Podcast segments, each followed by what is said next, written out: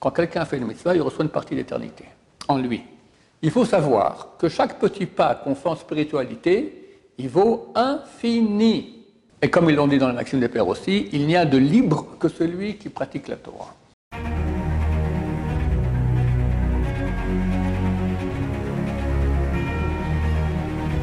Dédié pour l'élévation de l'âme de Paulette Zraïda, bat Louise et Roné de mémoire bénie.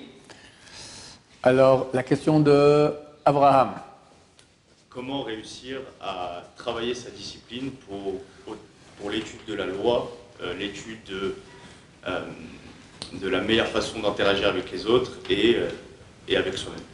Je n'ai pas compris, tu parles la discipline pour étudier ou comment arriver à une discipline? Comment arriver à une discipline? Une discipline.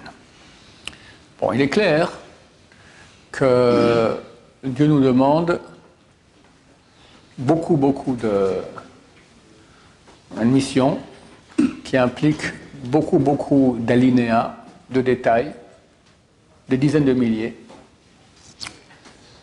Et de façon naturelle, on est porté à faire exactement le contraire que ce que Dieu nous demande.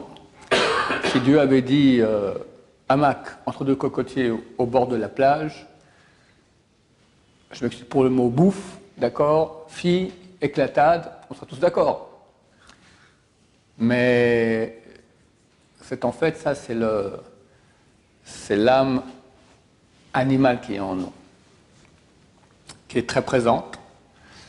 On peut dire que chez 99,99% de la population, je ne dis pas 99,9, 99,99% de la population, c'est pas qu'elle est présente, il n'y a que elle. L'âme animale. Demande à quelqu'un c'est quoi le cliché du paradis, c'est à peu près ce que j'ai dit. Le cocotier, le hamac, les filles, etc. Il y a beaucoup d'argent qui tombe du ciel.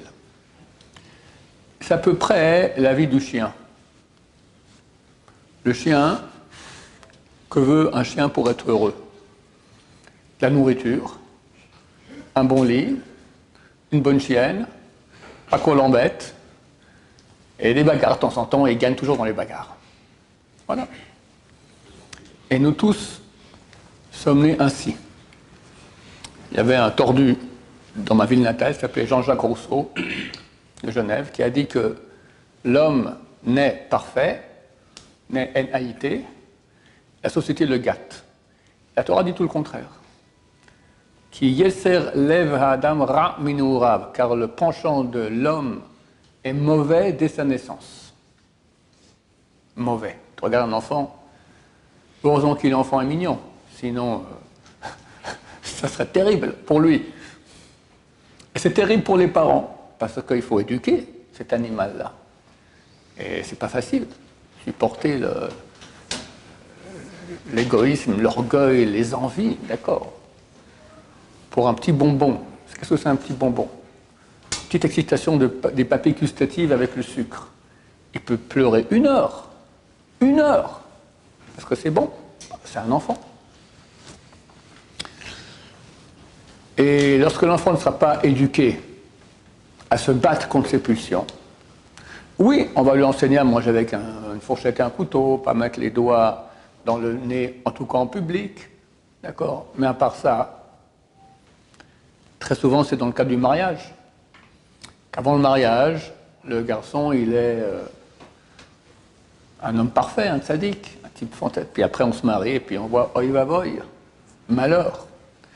Chez les femmes aussi, mais chez les hommes c'est bien pire. Il n'y a aucun doute que l'âme animale de l'homme, elle est bien pire que celle de la femme. Et ça fait des problèmes terribles, parce que la partie animale qui est en nous, à la maison, elle va pas se gêner.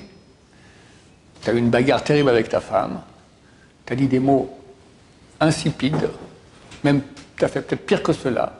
Tu sors de chez toi, tu es à ton voisin en face. « Bonjour monsieur » avec une voix suave et gentille, tu es quelqu'un de bien. Donc, ta question, pour arriver... à réaliser notre vrai but sur Terre, qui est se rapprocher de Dieu, s'unir avec lui, il faut ressembler à Dieu.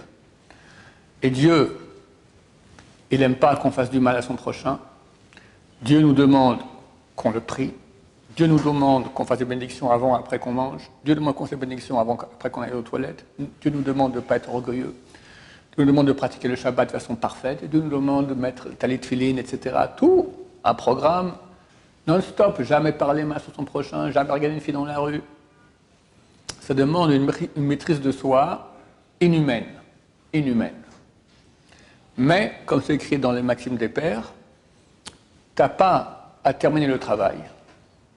Parce qu'on ne terminera jamais, parce qu'au niveau de la perfection, pour te rapprocher de Dieu, il y a toujours plus.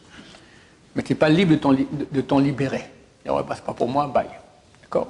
Donc on doit bosser, arriver à être le plus performant, parce que plus on va arriver à faire la volonté de Dieu, plus on va accéder à notre vrai être.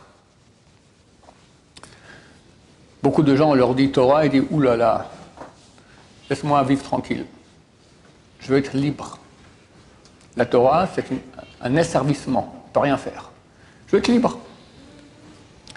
Or, les sages d'Israël disent le contraire. Ils disent que dans les tables de la loi, le texte était « Harut ». La Torah dit « Aktav Harut al aluchot ». L'écriture, elle était gravée dans les tables. Les sages d'Israël font un jeu de mots et disent « Ne lis pas Harut, lis Herut ». Harut signifie gravé, Herut signifie liberté.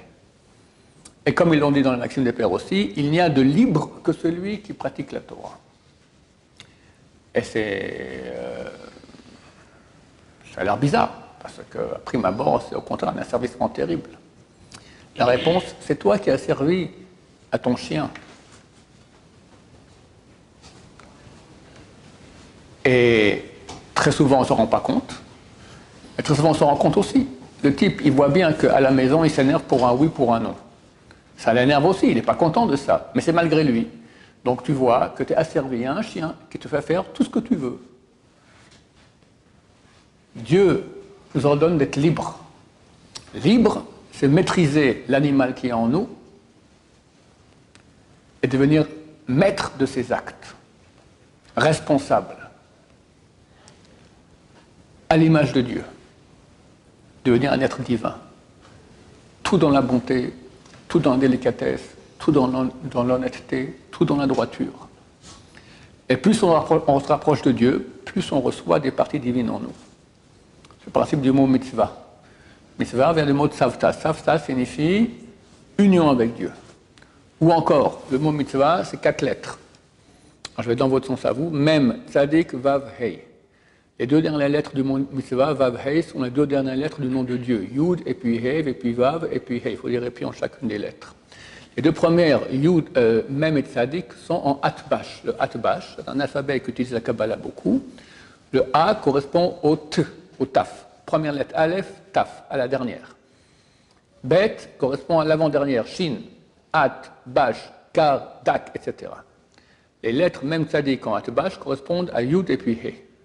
Ça veut dire que quand tu fais une mitzvah, tu crées une réalité de Yud et puis He, et puis Vav, et puis He. C'est le nom de Dieu ineffable qu'on n'a pas le droit de prononcer. La contraction de celui qui était est sera. Ça veut dire éternel. Quand quelqu'un fait une mitzvah, il reçoit une partie d'éternité en lui. Au point tel que la Guemara dans le traité Bava Batra, Bava Kama, page 75b, dit à la fin des temps, on va appeler les Tsadikim au nom de Dieu. Comment on peut appeler un être humain au nom de Dieu? Parce qu'il s'est tellement libéré de la condition canine, animal, il s'est tellement branché avec Dieu qu'il reçoit des parties divines. On reçoit en soi des parties divines. Pourquoi est-ce qu'il faut faire tellement de kavod à un rave? Rave, ça vient du mot hébreu rav. Rav signifie beaucoup. Un être qui est beaucoup. Pas qu'une grande barbe et un grand chapeau. Il est beaucoup parce qu'il est tellement proche de Dieu. Dieu, c'est la source de toute vie. Alors il devient intense dans sa vie. Intense. Ça, c'est vivre. Ça, c'est être libre. Pour arriver à cela, il faut une grande discipline pour maîtriser l'animal qui est en nous. Le seul moyen d'y arriver, il y en a 2, comme dit le Razonish. 1, l'habitude, parce que, comme on l'a vu dans Rashi, la semaine passée de Barajatitro, dans le don de la Torah, c'est marqué « Kol atralot kashot », tous les débuts sont durs. Parce que, c'est comme tu prends un cheval sauvage, d'accord, tu veux le dompter, ben, il faut que tu aies un postérieur solide, d'accord? C'est le rodéo. Au bout d'un moment, tu tiendras. Il deviendra, comme je l'ai dit l'autre jour, le cheval de Sa Majesté, la Reine d'Angleterre, d'accord? Mais il faut le discipliner, le tenir, c'est pas facile. Mais l'habitude aide. On dit 40 jours, c'est déjà une bonne période pour... C'est pas final, hein? C'est beaucoup plus facile. Après, de plus en plus. Ah, je raconte une histoire personnelle. Durant peut-être 30 ans de ma vie, j'ai toujours prié au Netz. Le Netz, c'est donc prier tôt au lever du soleil. C'est très bien. Guemara dit, il y a un Rav Bruna, une fois, il a prié à ce moment-là. Toute la journée, il avait un sourire, il ne pouvait pas arrêter de sourire. C'est une très grande valeur. Mais pour ça, il faut se lever le matin tôt, quand il fait nuit. Alors, ça va, à Paris, en hiver, à 9h, il fait encore nuit. Alors, bon, tout le monde, ils sont en Israël, c'est plutôt quand même, d'accord? Pas facile. Mais l'habitude fait que ça devient presque impossible de faire le contraire. Et il y a eu le Covid. Et là, c'est terminé. Tout est plus de minyan, tout ça partait en cacahuète. Il y avait un minyan dans le bâtiment, mais à 8h du matin, chose comme ça. J'ai perdu mon habitude. Et je n'ai pas réussi à le reprendre. Et j'ai réussi depuis Elul cette année, j'ai repris. Extrêmement dur. Chaque matin, une bataille terrible. Alors, c'est pas bien d'en parler, parce qu'après, ça le Sarah, il dit, ah, tu dis comme ça, on va t'embêter encore plus. Mais aujourd'hui, Baroukh Hashem, plus ou moins, ça va. Ça va, j'ai repris l'habitude. Donc, l'habitude, c'est une chose qui existe et qui peut être aussi en mal comme en bien. Alors, utilisons en bien. Alors, au début, tu fais des efforts, au bout d'un moment, ça devient vitesse de croisière et tu tiens. Alors, c'est pas que t'es à tous les coups, tu vas te lever, à tous les coups, tout ira bien. Mais l'effort à fournir, il est beaucoup plus petit parce que j'ai déjà toute l'habitude. Deuxième chose, que c'est le Razonish, étude des livres qui nous boostent à nous battre contre notre partie animale. Et sans ça, en bon français, no chance. Aucune chance de réussite, aucune. C'est des livres qui sont casse-pieds. Parce que par définition, ils nous disent tout ce qu'on sait très très bien. Le meilleur des livres qui a été écrit à ce propos s'appelle Mesilat Yesharim. À mon avis, le meilleur, mais beaucoup de grands de Torah avaient ça avec les tefilines. Dans notre tefilines, il y avait aussi celui de la Mesilat Yesharim.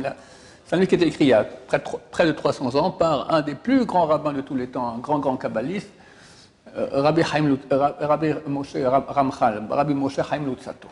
Et c'est un livre qui nous accompagne pour monter du niveau le plus bas que nous avons à Roua'h Hakodesh. Comment obtenir Roua'h Hakodesh? Roua'h Hakodesh, c'est tu vois ce que le commun des mortels ne voit pas.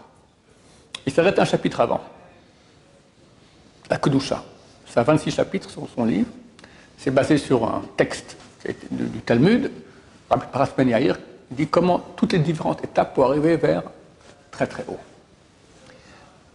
À l'introduction de son livre, il dit « Celui qui veut lire mon livre ne verra rien de nouveau qu'il ne savait pas. » Presque rien. Je ne suis pas venu informer de nouvelles choses, enseigner de nouvelles choses. Je viens rappeler ce que les gens savent. Tout le monde sait qu'il ne faut pas se mettre en colère. Tout le monde sait qu'il ne faut pas regarder les filles dans la rue. Tout le monde sait qu'il ne faut pas mentir. Tout le monde sait qu'il ne faut pas parler à Chonara. Tout le monde sait qu'il faut être humble, tout ça. Il va mettre une échelle comme ça, progressive, où il nous rappelle ces choses. Il va parler du mérite que tu as à faire ça. Au contraire, à quel point, quand tu ne fais pas ça, tu as une condition animale mauvaise. Et quand on lit ces livres, ça nous booste en avant. On a envie. On a envie de faire attention. Et quand, durant la journée, tout à coup, on a un cas où tout à coup, on est confronté à exactement ce qu'on a étudié ce matin. Ah, t'as une conscience. Ah non, retiens-toi. Alors, c'est pas forcément que je vais me retenir, mais au moins, j'ai la conscience. Et puis après, je me dis, idiot, je suis tombé dans le panneau. Alors que celui qui n'a pas lu ça ce matin, il ne se rend même pas compte. Il ne se rend même pas compte. La vie continue. Il est parfait à ses yeux.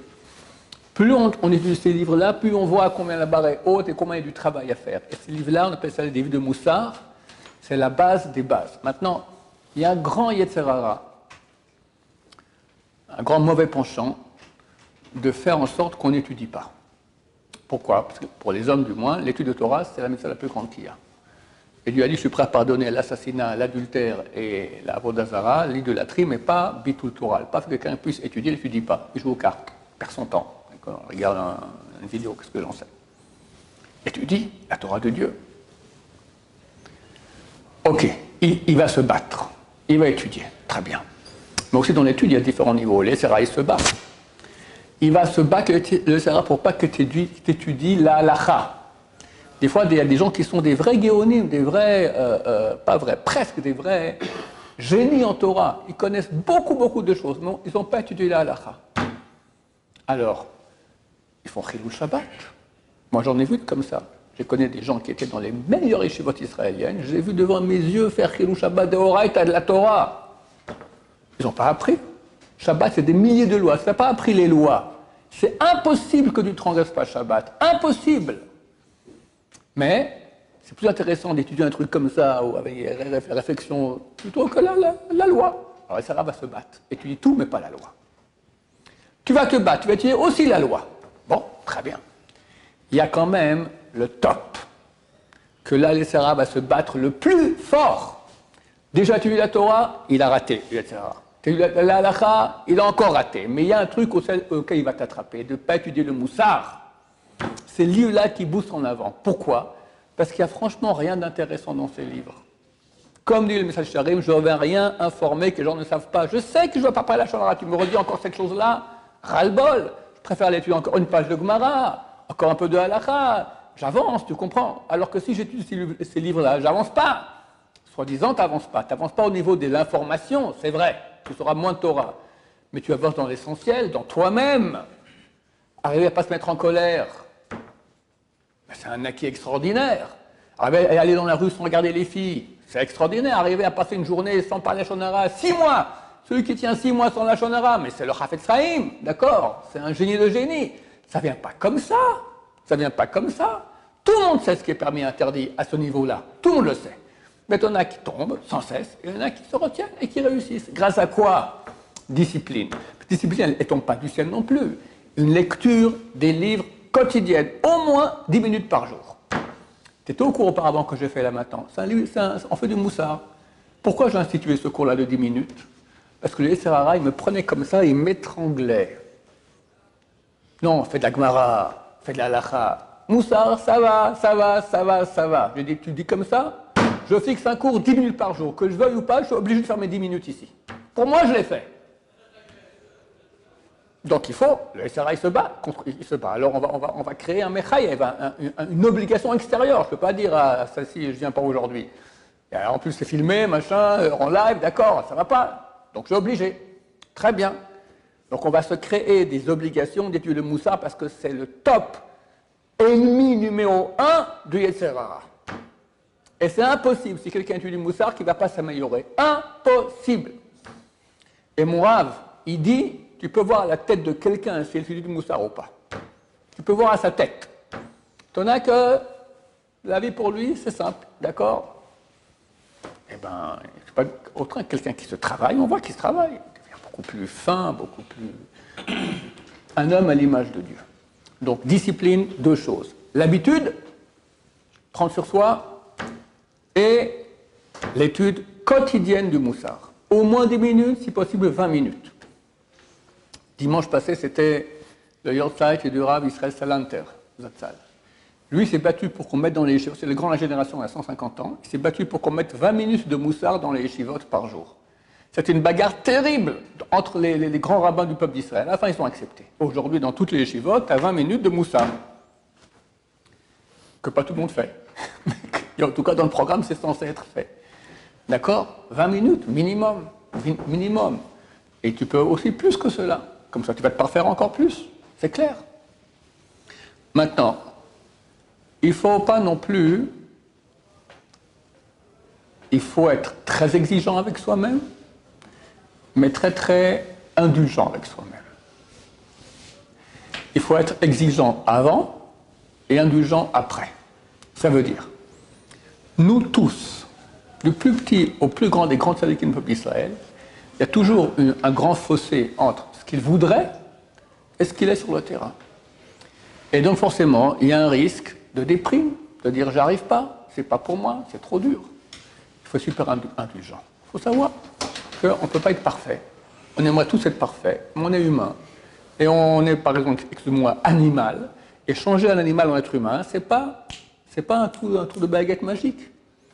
Il faut savoir que chaque petit pas qu'on fait en spiritualité, il vaut infini. D'ailleurs, c'est impossible de faire plus qu'un pas de fourmi.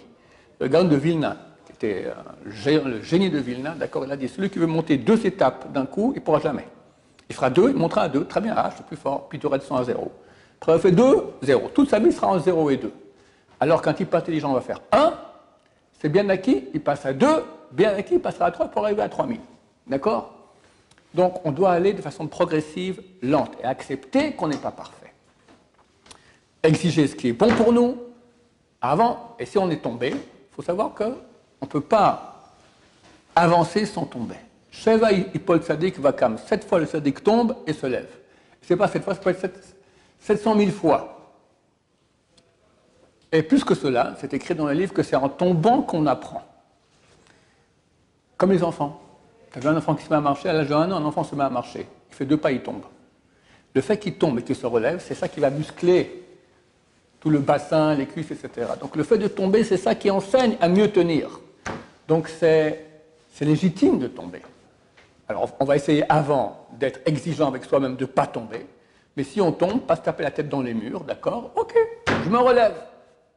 La fin du verset, Veracha Ipol Ba'achat. Un rachat, il tombe en 1 fois. Il dit, ah, j'ai essayé, j'arrive pas à terminer. Non, tomber c'est normal, on remonte, on retombe, on remonte, à la fin on tient. À la fin on tient.